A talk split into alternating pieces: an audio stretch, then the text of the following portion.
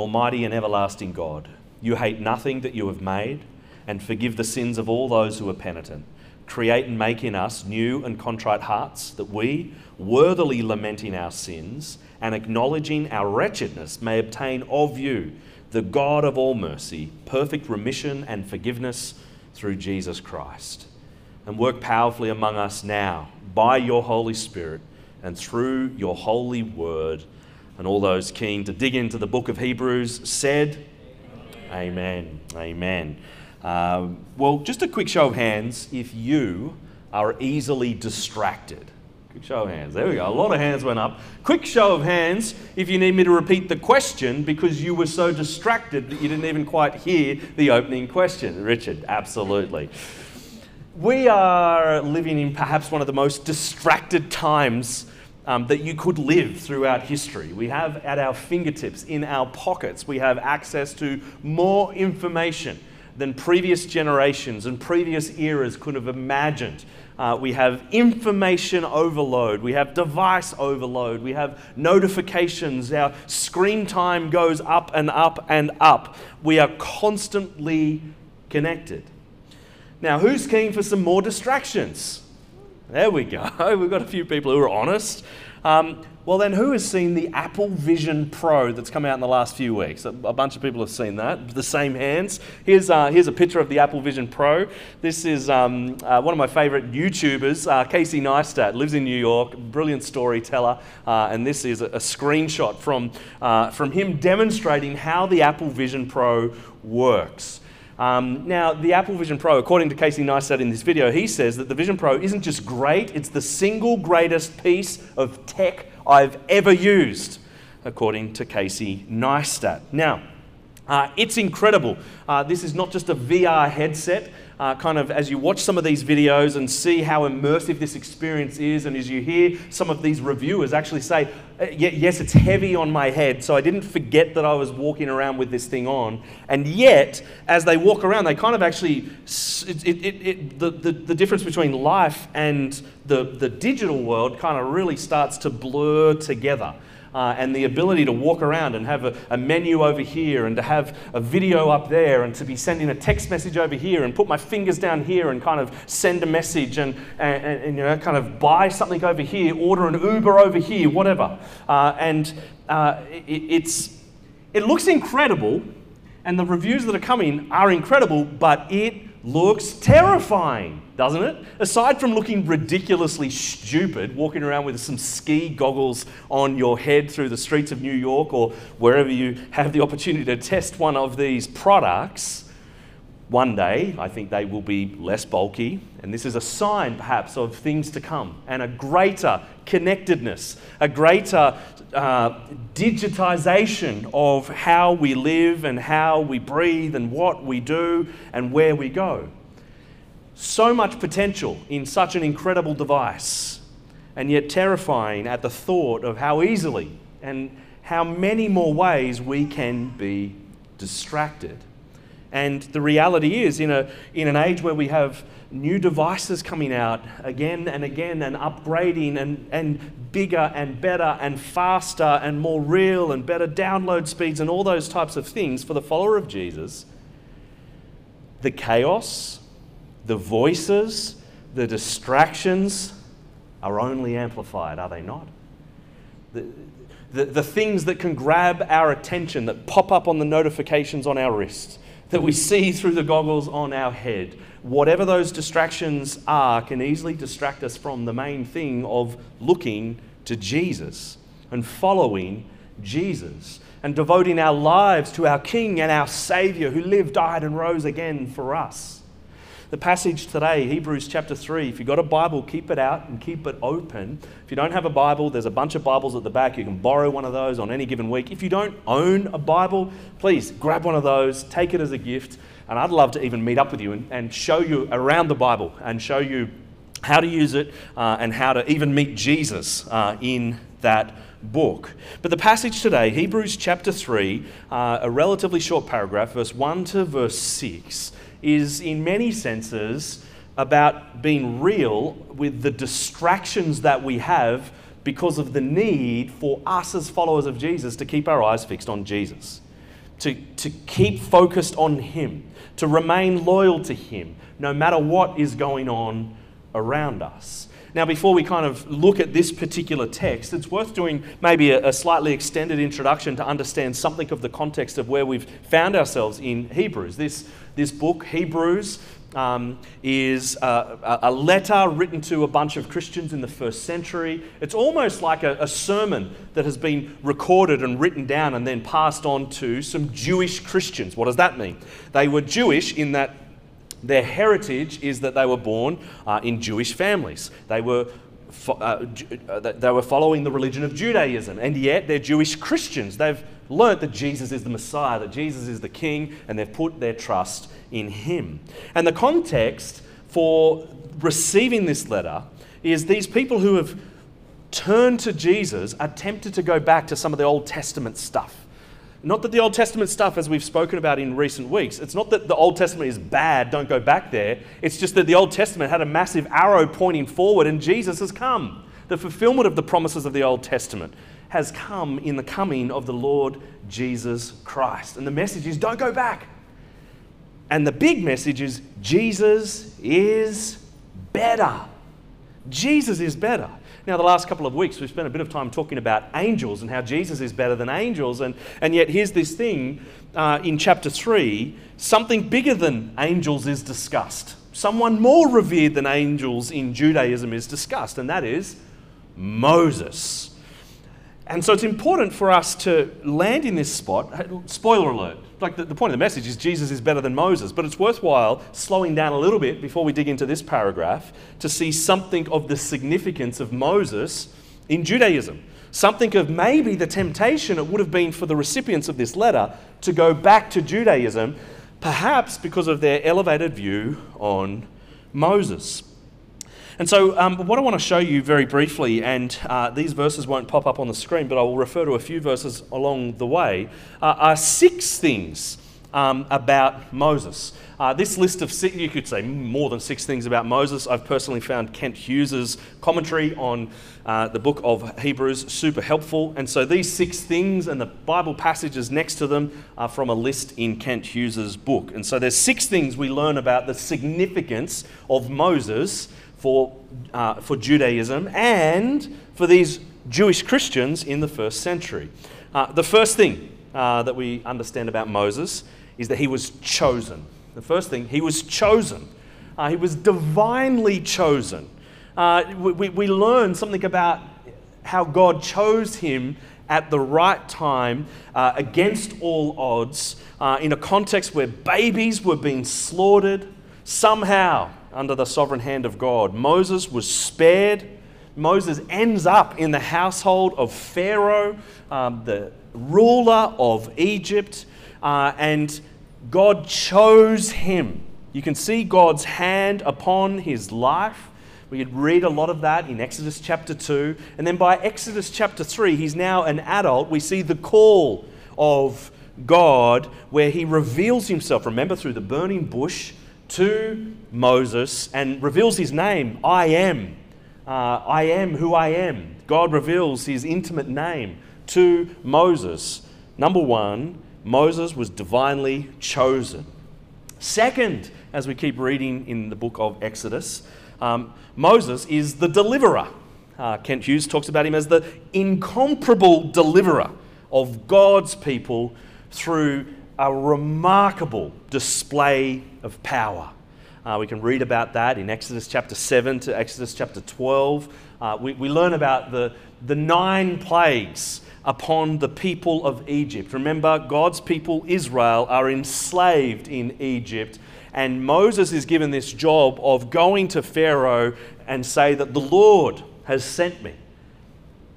Let my people go free. Moses, his heart is hardened, he refuses. And so God uses Moses in the, in the, the time of Moses. We see the mighty and outstretched arm in judgment upon Egypt in those first nine um, uh, plagues. And then, most miraculously, we see that 10th plague, the plague on the firstborn. We see, under the leadership of Moses, the deliverer we see the mighty and outstretched arm of God rescue a people for himself. We see the Exodus, we see the crossing of the Red Sea. Moses was there. God, number one, chose Moses and raised him up. Number two, raised him up to be the incomparable deliverer. But then, third in Kent Hughes's list uh, is that Moses served as Israel's greatest prophet. Uh, God spoke to Moses, and when God spoke to Moses, Moses spoke to the people. Foundational chapters in all of Scripture. The foundational chapters as God makes himself known not just to Moses but to the people. We read this in Numbers chapter 12, verse 6. If there is a prophet among you, I, the Lord, make myself known to him in a vision. I speak with him in a dream. Not so with my servant Moses. He is faithful in all my house. With him I speak mouth to mouth, clearly, and not in the riddles, and he beholds the form of the Lord. No prophet has come like him. No prophet is revealed in the Old Testament like him. There's this level of intimacy that's maybe only in the Old Testament, paralleled by Adam in the garden, where Moses has this intimate access to God. God speaks, Moses listens, mouth to mouth. What a, an intimate picture. What a prophet. Number one, he was chosen. Number two, he's the deliverer. Number three, he's the greatest prophet. Number four, Moses was the lawgiver. Moses was the lawgiver. And that is a big deal to the Jewish people. The law was the greatest thing that they had. And Moses was the one through whom God revealed the Ten Commandments, the Levitical laws, the sacrificial system, the, uh, the tabernacle, and God used Moses in making his law known. God has rescued his people to be his own, and then as a rescued people, God has said, Therefore, live like this. Therefore, walk in obedience to me. I am the Lord your God who saved you, rescued you from slavery in Egypt. Number five in Kent Hughes's summary of Moses is that he was Israel's great historian. Uh, traditionally, it's been understood that through uh, God carrying Moses along by the Holy Spirit, um, that Moses, in some way, was the author of the Pentateuch. That is the first five books of the Bible Genesis through to Deuteronomy. And then, sixth, according to Kent Hughes's list, he was very meek. More than all people who are on the face of the earth. That's actually from Numbers chapter 12, verse 13. Isn't that remarkable, even just as a little sidebar? With all this glory and all this ways in which God has used him, he's still able to be described as not kind of having a big head, not thinking more highly of himself than he ought. You got the six things from Kent Hughes. Number one, chosen. Number two, deliverer. Number three, prophet. Number four, lawgiver. Number five, historian. Number six, meek. And so Kent Hughes then goes on to say that these six qualities, among others, can be summed up under one grand heading. Ready? Moses, the great apostle and high priest of the Old Testament. Apostle is a sent one. Moses is the great sent one, sent from God and high priest of the Old Testament.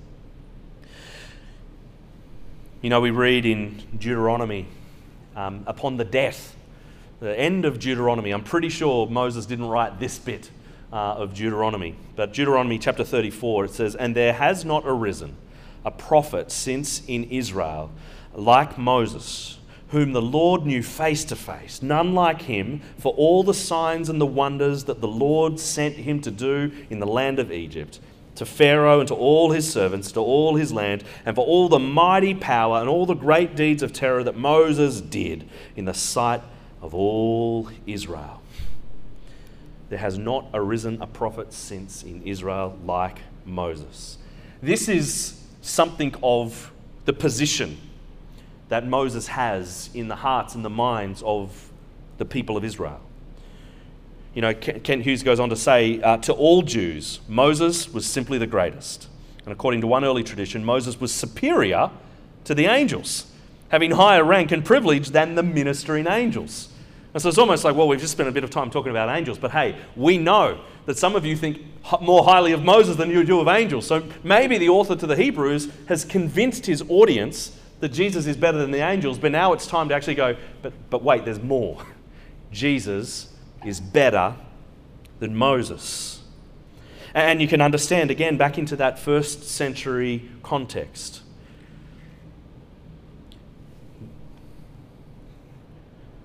Whether it's Jews or Jewish Christians, they had seen and beheld the greatness of Moses. And yet, in the midst of this temptation of persecution increasing, opposition increasing, perhaps there's a temptation to, to see that maybe Christ is not worth it. And Moses is a pretty good deal. And so I'm actually going to sit firmly in the Moses camp and worry a little bit less about Jesus. What does Hebrews chapter 3, verse 1 to 6 say to that person in that context? And what does Hebrews chapter 3, verse 1 to 6 say to us who are maybe tempted to move on from Jesus, are tempted to go back to our old lives? It may not even be that Moses is a big deal in your life. My guess is he probably isn't. But back to where we began with the distractions that we have and the things that are uh, averting our gaze away from Christ. Chapter 3, verse 1 to 6 will help us to, to, to see Christ, to keep seeing Christ, to see that He is better, and to hold fast to Him. Look, there's three things, and we're going to move relatively quickly through um, this paragraph, but there's three things I want you to notice about Jesus, the one who is greater than Moses, um, from this section. The first thing, number one, is that Jesus is faithful like Moses. Jesus is faithful like Moses. It begins, chapter 3, verse 1. Therefore, holy brothers and sisters, you who share in a heavenly calling. We've, we've just heard at the end of chapter 2 um, about how Jesus has tasted death on behalf of people to draw us into the family of God, that we would be able to call God Father, adopted as His children, because Jesus, our brother, has called us into this heavenly assembly. This is who you are. This is what you share. Verse chapter 3, verse 1. Therefore, consider Jesus, the apostle. This is the only place in Scripture that refers to Jesus as an apostle, and he's obviously a sent one in John's Gospel. But Jesus, the apostle, and high priest. We talked about high priest a little bit last week. We'll talk about it even more in weeks to come.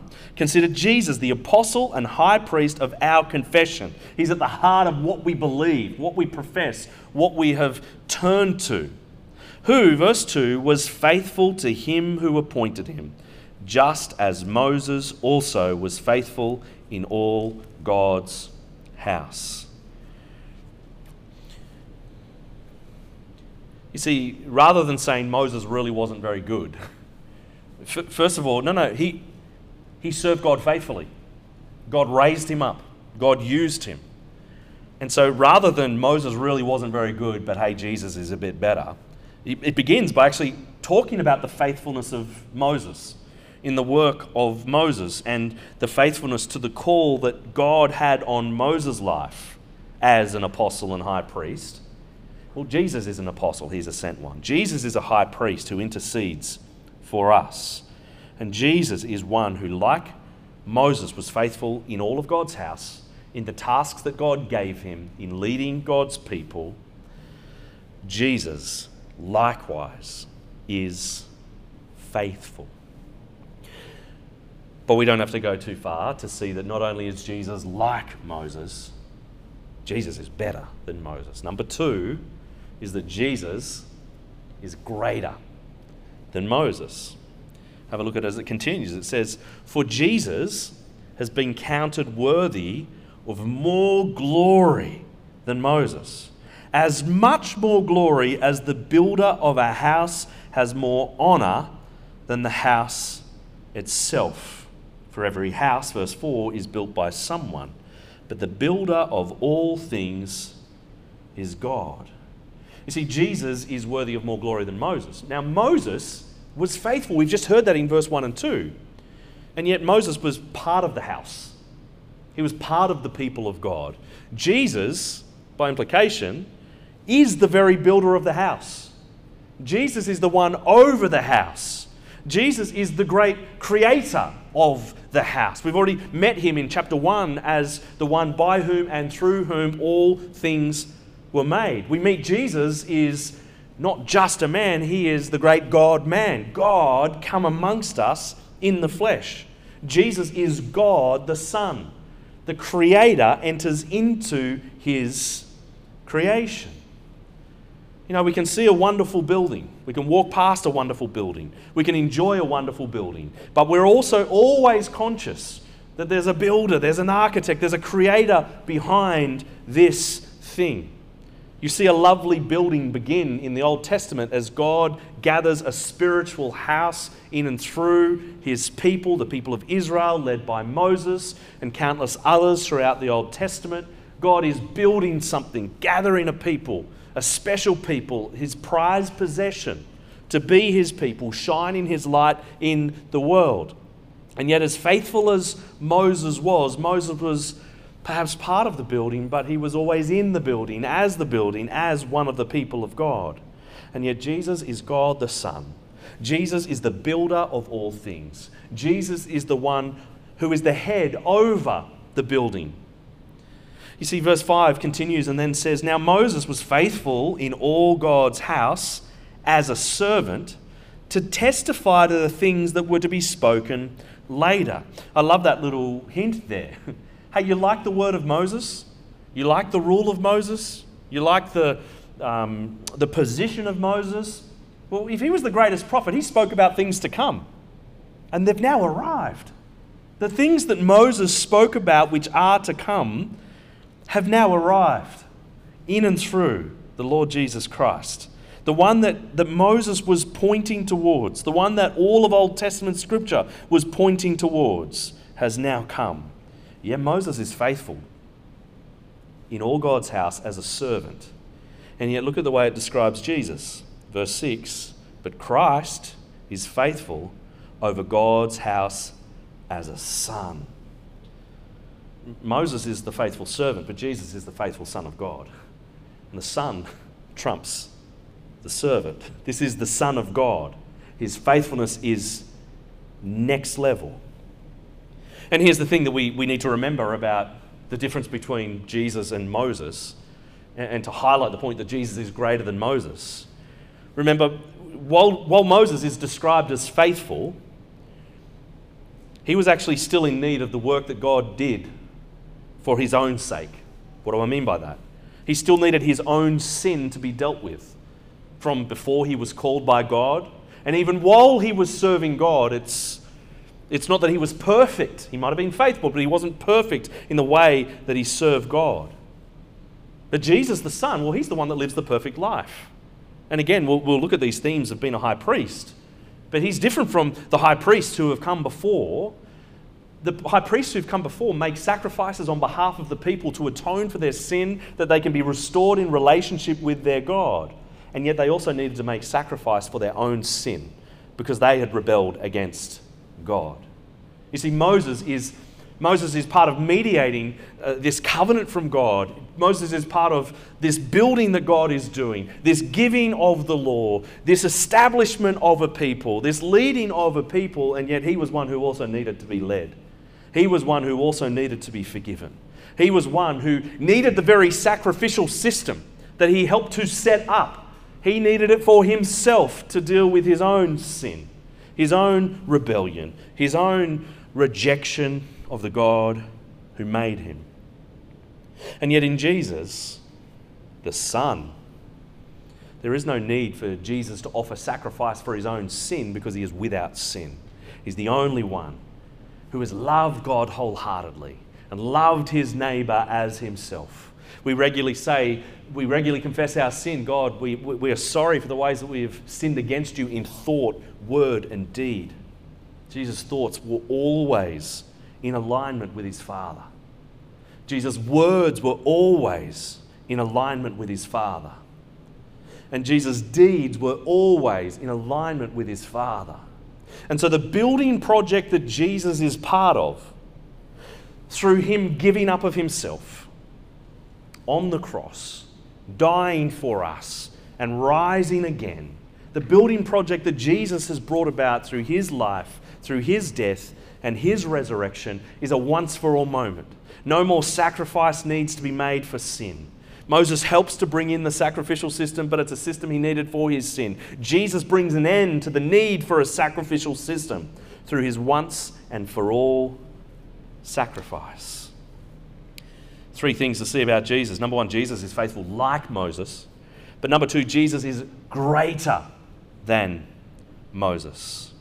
The third and final thing I want you to see is that Jesus is building his house. We've, we've got a lot of that house type of language. Moses was part of the building project in the Old Testament. Jesus is part of the building project in the New Testament and continues to build his church. Have a look at verse 6 again. It says, But Christ is faithful over God's house as a son. And listen to this, and we are his house.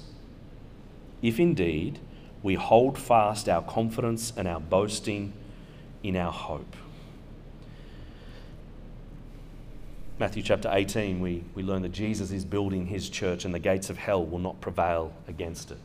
Jesus has been fulfilling that word by his Spirit through his word, empowering ordinary disciples like us for the last 2,000 years to be part of that building project. And it, and it says to these original recipients, and I trust it, it says the same thing to us that we are his house. We are part of the building that Jesus is doing. We are part of the household of God. We've already seen that back in chapter 2. And yet, did you notice? It says, we, and we are his house, verse 6. What's the next word? If. If indeed we hold fast our confidence and our boasting in our hope. It's not boasting in ourselves, it's in our hope, which is found in Jesus. You see, this in many senses, and we're going to see this again and again throughout Hebrews, these really key verses that remind us of the big picture of Hebrews. You are the people of God, you are the household of God. You, you are being gathered. You belong to God. You can call him Father because your brother Jesus tasted death on your behalf. If we hold fast our confidence and our boasting in our hope. Now, that's not suggesting that we save ourselves by holding fast to God.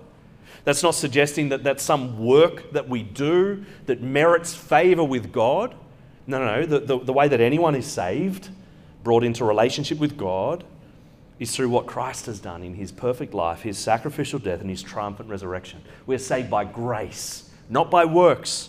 There's nothing in our hand that we bring. We simply cling to Christ. And, yet there's this call to actively hold on. And, and the danger for these people is are they about to let go? It's not try and save yourself and do more to save yourself, but hold on to the Savior. Hold on to the, the, the lifesaver. Hold on to the one who has come to the depths of the ocean to rescue you. Just hold on. He's the one doing the saving. Just hold on to Him.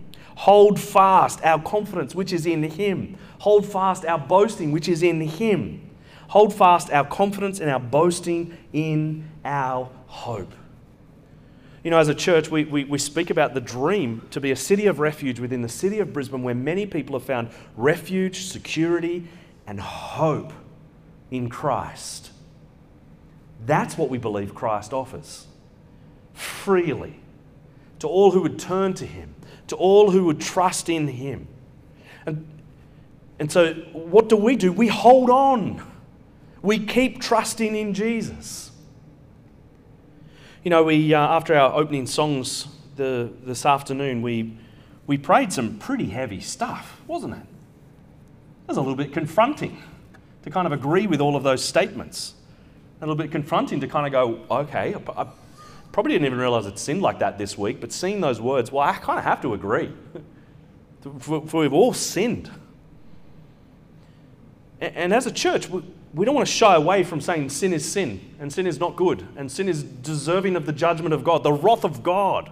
We prayed about the wrath of God. That seems a little bit confronting, and yet the good news is that as we bring our sin to God, as we confess our sin to God, as we come and put our trust in Jesus, we are offered hope an imperishable hope, a living hope, an eternal hope, a resurrection hope.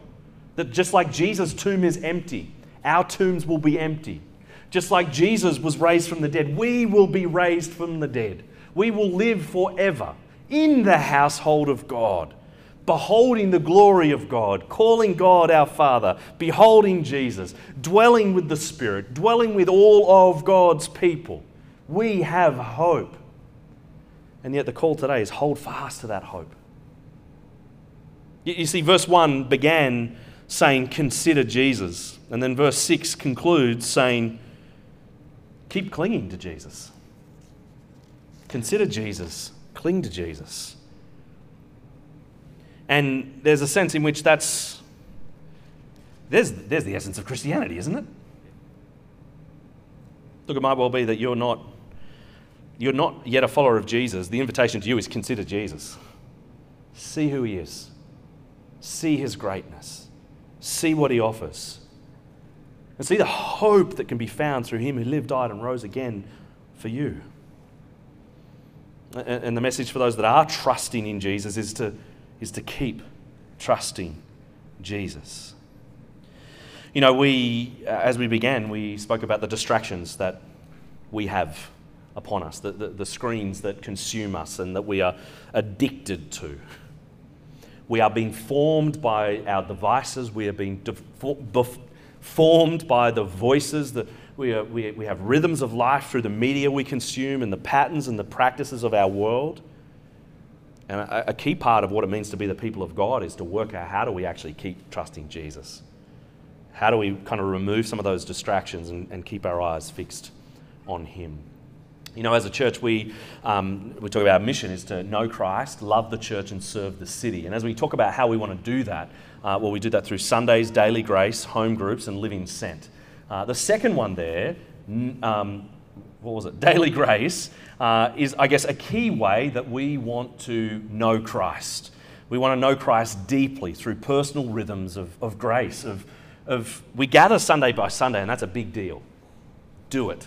Come every week. But then when we're sent out, what does it look like to walk with Jesus for the rest of the week? What does it look like to consider Jesus? What does it look like to cling to Christ, holding fast to our hope that is in Him? I'm not going to read out everything up on the screen there. That's from our vision documents about even how do you kind of how do you create some rhythms and some type of structure in your life? Uh, the quote up there is about how to create a, a rule of life and why we need a rule of life and what's included in a rule of life. And ultimately, the goal of a rule of life is how do I, how do I intentionally go about my life that I, that I want to know Christ and I'm putting things in place that help me to know Him to know Him deeply, that remind me every single day of who He is, of what He has done, and the call to keep trusting in Him. Uh, there's a bunch of um, resources that will pop up on the screen. You might want to take a photo of this next slide. Uh, just a, a, few websites that I, um, one of the things that we, we want to regularly be doing is encouraging one another to know Christ every single day, to embrace daily grace. Uh, if you haven't been to Bible.com, it has the Bible in like every language that the Bible exists in. Um, go there, it's got incredible reading plans.